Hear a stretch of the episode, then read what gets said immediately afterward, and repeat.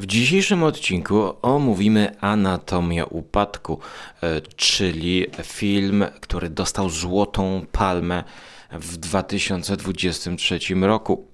Czyli Justin Triet e, i jej trzeci, czwarty pełnometrażowy film.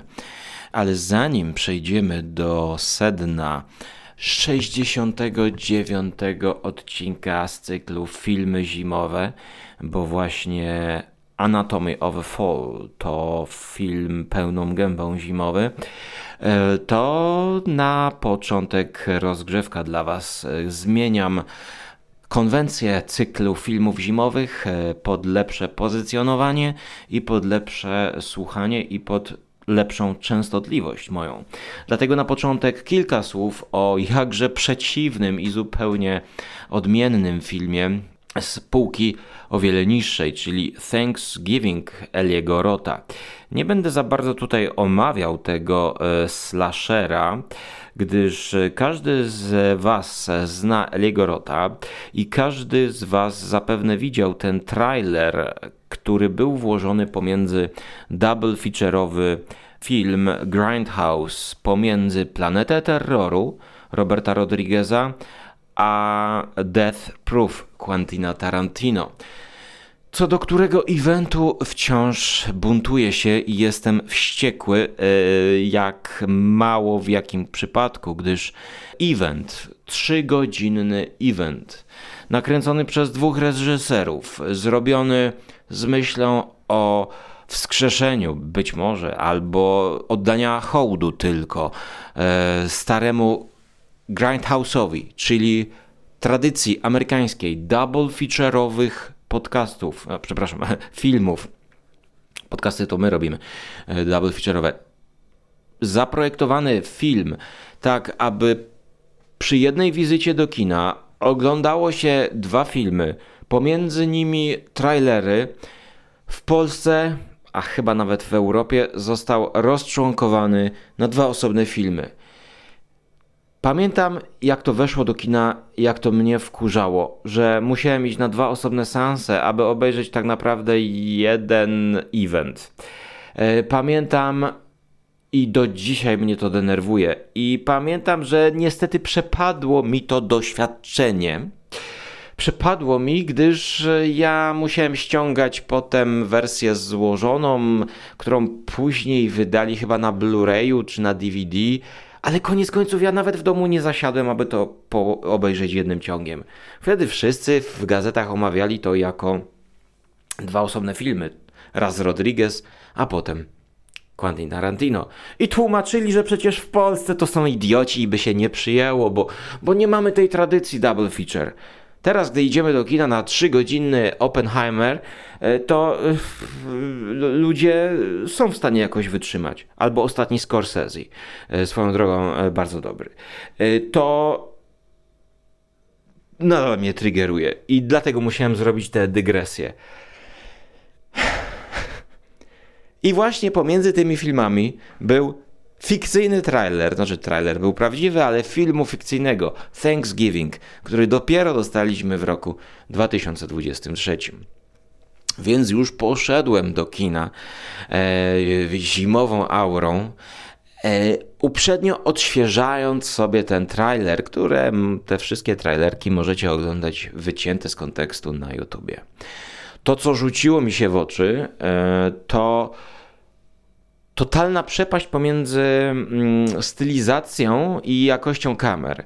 Otóż ten trailer fikcyjny był rzeczywiście brudny, rwany, y, zrobiony tak jak Grindhouse. Ten dzisiejszy film Thanksgiving, oparty na trailerze, zainspirowany być może trzeba by powiedzieć ideą, jaką trailer miał nam e, zainputować do głów, to jest film wygładzony. To jest film bezpieczny. To jest slasher gładki. To jest slasher tradycyjny, taki skostniały powiedziałbym. Oglądałem go jeszcze e, na tle tych wszystkich e, wprowadzonych przez dystrybutora, nazwijmy to B-klasowych filmów, czyli e, Knife, zapomniałem już tych tytułów. Oj, ju, oj, Szymon, z nawiedzonego podcastu mnie zrugał, że nawet nie znam właśnie tych tytułów i rzeczywiście yy, seanse tych tytułów, o których wspominałem poprzednio w audycji, yy, przeszły u mnie bez większej ekscytacji. Yy, były to filmy zimowo-świąteczne. Gra w opętanie i nóż w nocnej ciszy te filmy próbowały robić jakąś taką postmodernistyczną grę. I na ich tle Noc Dziękczynienia e, wypada właśnie jako tradycyjny slasher. Jednak po tym, jak ułożyło się to w mojej głowie, e, Noc Dziękczynienia jest e, filmem technicznie lepszym, bardziej ułożonym, który ma większy potencjał na rozwinięcie franczyzy. E, tym bardziej biorąc pod uwagę tradycję tego święta dziękczynienia, którą obchodzi się w Stanach. E, myślę, że mogą powstać jakieś kontynuacje. I jest to właśnie czy zimowy, najmniej zimowy i najmniej śniegowy ten film jest e, bardziej listopadowy, a wiecie jak to jest w listopadzie, nawet w grudniu e, zimą. E, tego śniegu jest niewiele, byłem trochę zawiedziony, no bo tutaj więcej jest tej atmosfery samego święta dziękczynienia. Główna maska, główna postać wywodząca się z tradycji tego święta i także wspólne spotkania przy indyku. To tutaj jest sednem, a ta zima gdzieś jest w tle, dlatego nie chcę się rozwijać i nie chcę już wracać do tych trzech slasherów, jakie cieszy mnie to, że weszły jednak do polskich kin. Jednak da się odczuć, że teraz ci, którzy siedzą przy decyzyjnych stołkach i papierach, myślą sobie, że no jesteśmy na tyle globalną wioską, że pomimo, że nie obchodzimy święta dziękczynienia, to jednak e, kupmy ten film.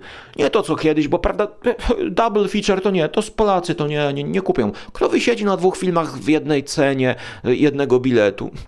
Być może to były decyzyjne stołki gdzieś w Ameryce już, ale ja zastanawiam się w ogóle, jak sam Tarantino i Rodriguez do tego dopuścili, żeby do Europy wpuścić to jako dwa osobne filmy. No nie. A, bo, ach, mnie to wnerwia. E, koniec końców, Thanksgiving dostało u mnie 5 na 10. E, to nie jest coś, co ja bym komukolwiek polecał oprócz miłośnikom slasherów. E, dla mnie strata czasu. Wolałbym obejrzeć i polecałbym bardziej te filmy z epoki, które właśnie zainspirowały Rodrigueza, przepraszam, Eliego Rota, choć w sumie ja sobie zdaję sprawę, że ja Eliego Rota chyba nawet mniej szanuję niż Rodrigueza, tak patrząc całościowo na ich karierę, ale właśnie ja wolałbym cofać się do tych lat 80., 70. i nawet dzisiaj poświęcać czas na sięganie i nadrabianie tych zaległości, czemu wyraz dałem recenzując ostatnio slasher, właśnie taki zapomniany Happy Birthday albo Happy Birthday to You. Y, I właśnie tamten obraz bardziej polecam. Nie chcę też krytykować, bo jeżeli ktoś akurat rozwija swoją e, e nitkę fascynacji slasherem, to no, prawda, wizyta w kinie jest zawsze czymś ciekawym. Ja jednak chciałem pozostać przy tej ocenie 5 na 10 i zarazem zwrócić Wam na, na to um, uwagę, że ocena drugiego filmu niewiele będzie się różnić cyferkowo od Święta Dziękczynienia, ale będzie to film spółki wyższej, nie boję się tego powiedzieć. I tak, film, który teraz będziemy omawiać, który dostał Złotą Palmę, jest filmem bardziej wartościowym. Nie dlatego, że dostał Złotą Palmę, ale dlatego, że jest to po prostu kino, które zmusza do myślenia, które wciąga, które jest po części kryminałem, po części filmem obyczajowym, a przede wszystkim w 69 odcinku filmów zimowych jest w jednej trzeciej filmem totalnie zimowym. Ale ta zima tutaj jest przez cały dwu i pół godzinny film nam serwowana.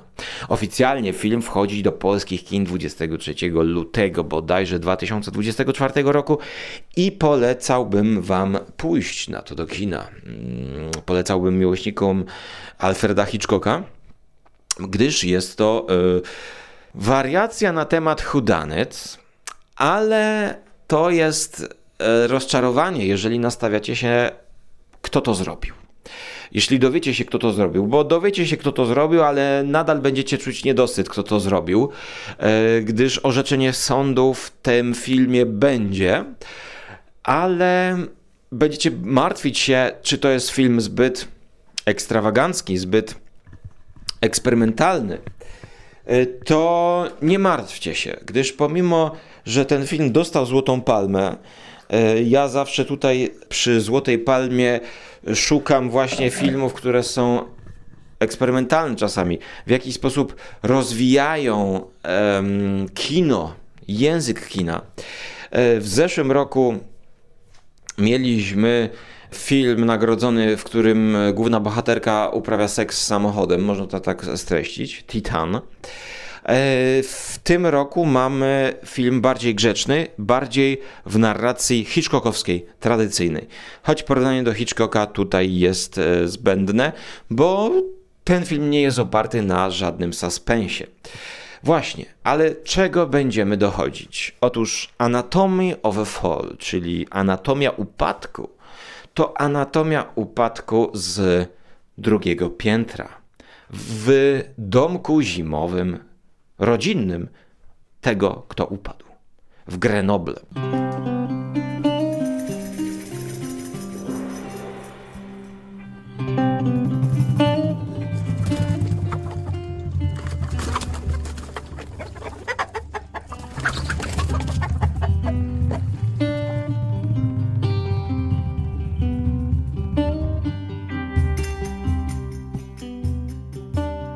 Małżeństwo w roli kobiety pani aktorka Huller, którą wcześniej znamy z poprzedniego filmu Trier, czyli Sybil, która w roku 2019 była nominowana do Złotej Palmy, którą ja obejrzałem wtedy właśnie i zwykle jest tak, że ja oglądam wszystkich nominowanych do Złotej Palmy sprawdzam, e, który film e, i dlaczego doszedł do, e, do nagrody.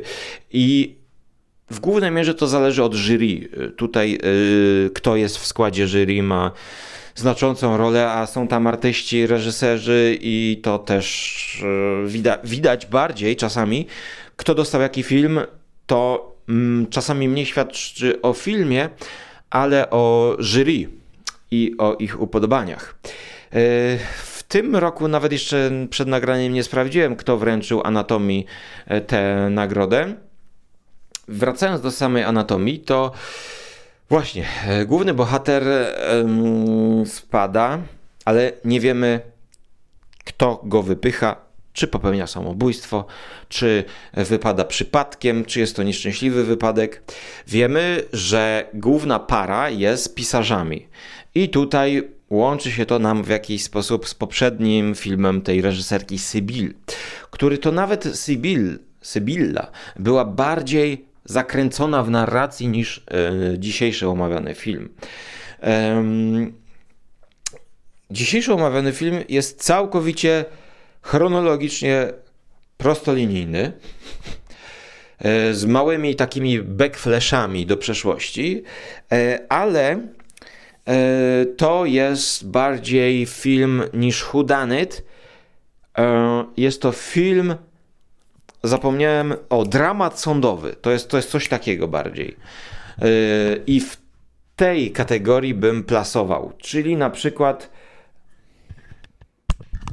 Okej, okay, stop. Półgodzinny research. Tak. Perry Mason, Earla Stanleya Gardnera ja już e, zapomniałem, po co musiałem zrobić przerwę, w jakim kontekście mówiłem. Chodzi o to, że Perry Mason to jest właśnie postać e, detektywa wykreowana przez Erla Stanleya Gardnera z tych klasycznych książek. I Perry Mason sam w sobie nie był detektywem, tylko właśnie prawnikiem. Ja, jeśli chodzi o anatomię upadku, bardziej kładłbym nacisk, że jest to właśnie dramat sądowy. Um, kryminał sądowy, to nie jest hudanyt. Bliżej właśnie temu jest do Perego Masona. Ja Perego Masona jedną zimową książkę kiedyś omawiałem. E, dawno, dawno temu. U początku zarania mojego podcastingu. I dużo ekranizacji. Johna Grishama też można by dać, chociaż ja akurat Johna Grishama za mało czytałem. I to czytałem przed ostatnio opowiadania Johna Grishama i to nie dzieje się na sali sądowej. Tutaj bardziej trzeba by dać nawet nie tyle 12 gniewnych ludzi, co może e, anatomię, e, przepraszam, nie anatomię upadku, tylko e, chodzi o film, do którego zrobił Anatomia Morderstwa. O właśnie.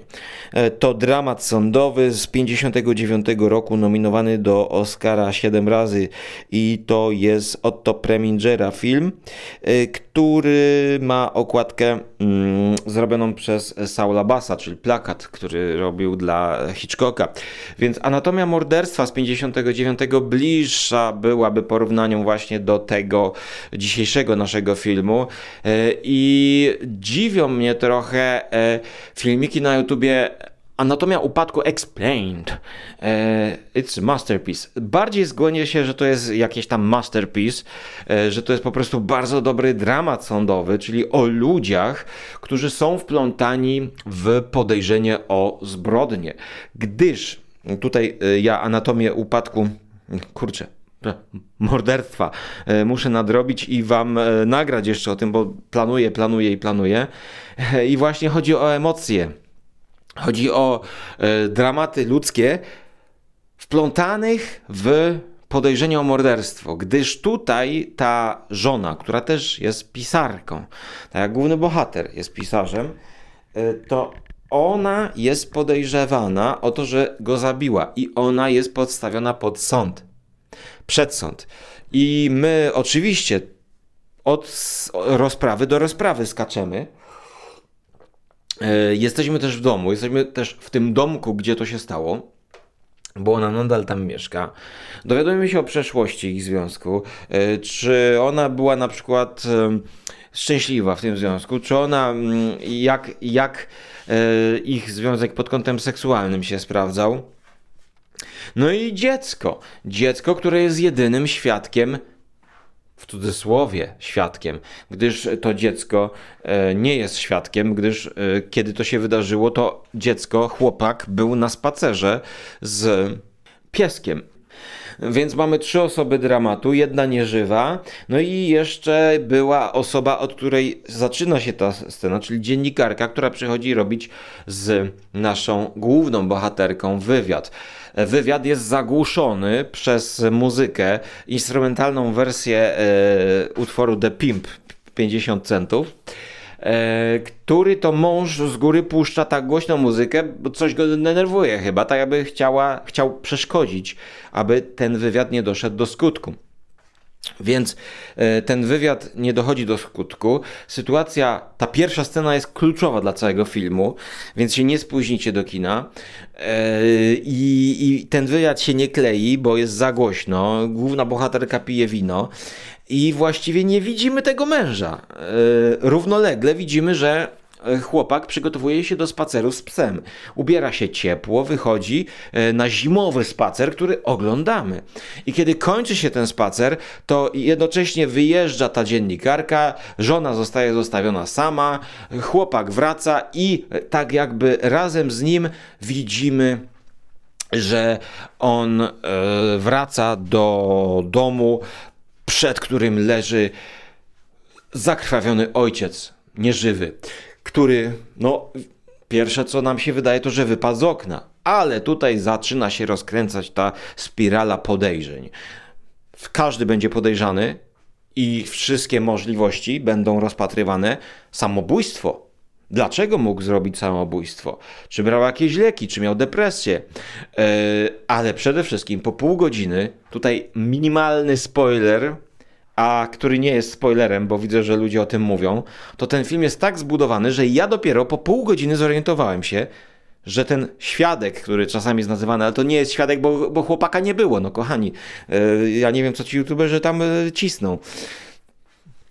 Yy, to, że on jest niewidomy. I to dlatego ta zmyłka jest świetnie zrobiona. Taka malutka zmyłka, która e, może była też wynikiem mojej nieuważności. Ale ja, widząc chłopaka, który idzie z psem w czarnych okularach, zimą, to dla mnie to jest y, całkowita norma, gdyż ja przez dużą część swojego życia chodzę w okularach. Jak to w jednym komiksie y, jest napisane, y, tam rozmawia z takim niedźwiedziem jakiś ptaszek. Ej, czemu ty chodzisz w okularach? Tak szpanujesz?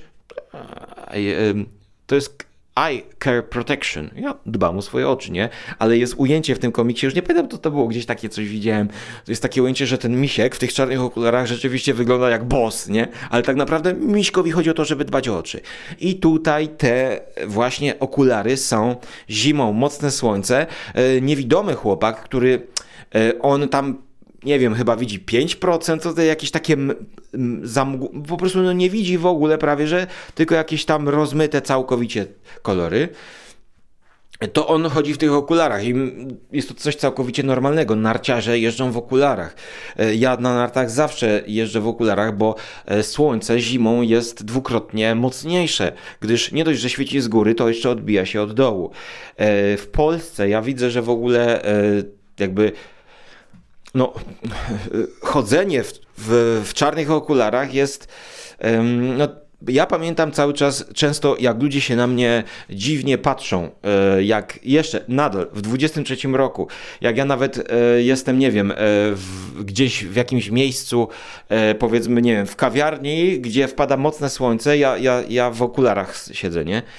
To przeciwsłonecznych, tylko przeciwsłonecznych, nie? Więc ludzie widzą, że to nie są korekcyjne okulary, tylko że po prostu. Mm, są to okulary przeciwsłoneczne. Co cię, i ile ja słuchałem przez całe swoje życie, co cię tak razi słońce? Ja mówię, no tak, razi mnie słońce, no razi mnie słońce, nie wiem, po prostu y, nie chcę tego promieniowania, zmniejszam promieniowanie do moich oczu.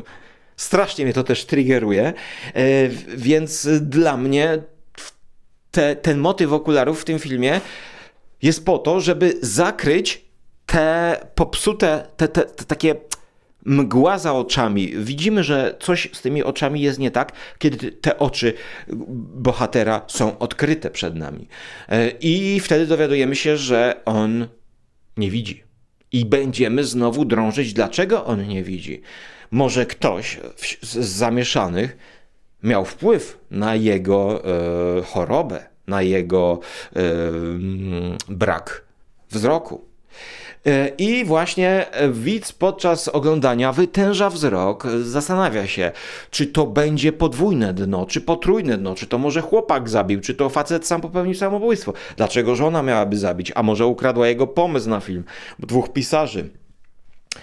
E, to wszystko wyjaśnia się w duchu tradycyjnym nie ma wielkiego twistu, więc to jest po prostu według mnie bardzo dobry dramat sądowy. Mm, Earl e, Gardner i jego mm, e, no, ten detektyw, którym powiedziałem, który jest prawnikiem, e, jest tutaj przykładem takim, że też, też nie do końca poprawnym, dlatego że my Perry Mason, że my takiego Perego Masona mamy tutaj w dwóch postaciach mamy e, oskarżyciela i obrońcę. Ten obrońca, adwokat głównej bohaterki to jest jakiś jej znajomy ze starszych lat, e, a oskarżyciel to jest taki łysy, taki skin, taki zrobiony takiego skina, takiego chuligana, który chciałby dowalić i tak drąży. I to wszystko wpływa na naszą e, jakby podświadomość i ocenianie trochę ludzi po wyglądzie.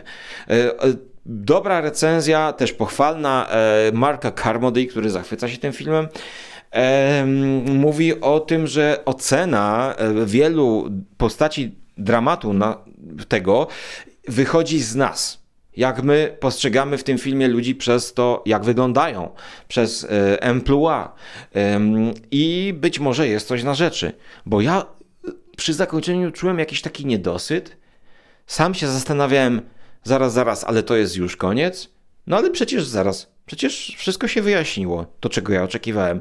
Troszkę się to nakręca i jest tutaj troszkę może jakieś takie właśnie pomieszanie robienia napięcia jakiegoś, szukania drugiego dna, którego nie ma. Trochę shaky hand cam, często się kamera może na to wpływa, e, ale ten film pozostaje klasyczny. Klasyczny w swojej konstrukcji, klasyczny w swoim wydźwięku. Dlatego moja ocena tego filmu jest to bardzo mocne i potężne 6 na 10 w mojej ocenie. Warto udać się do kina. Film zimowy i ta zima na śniegu przypomina mi o opowiadaniu e, e, Marqueza Gabriela, który zrobił takie opowiadanie Ślady mojej krwi na śniegu. E, opowiadanie jest zawarte bodajże w tomiku 12 opowiadań tułaczych. Nie będę teraz tego streszczał i omawiał, bo dawno to czytałem, ale co utkwiło mi, to przede wszystkim ten kontrast czerwonej krwi i białego śniegu, którego użył Marquez. To samo jest tutaj.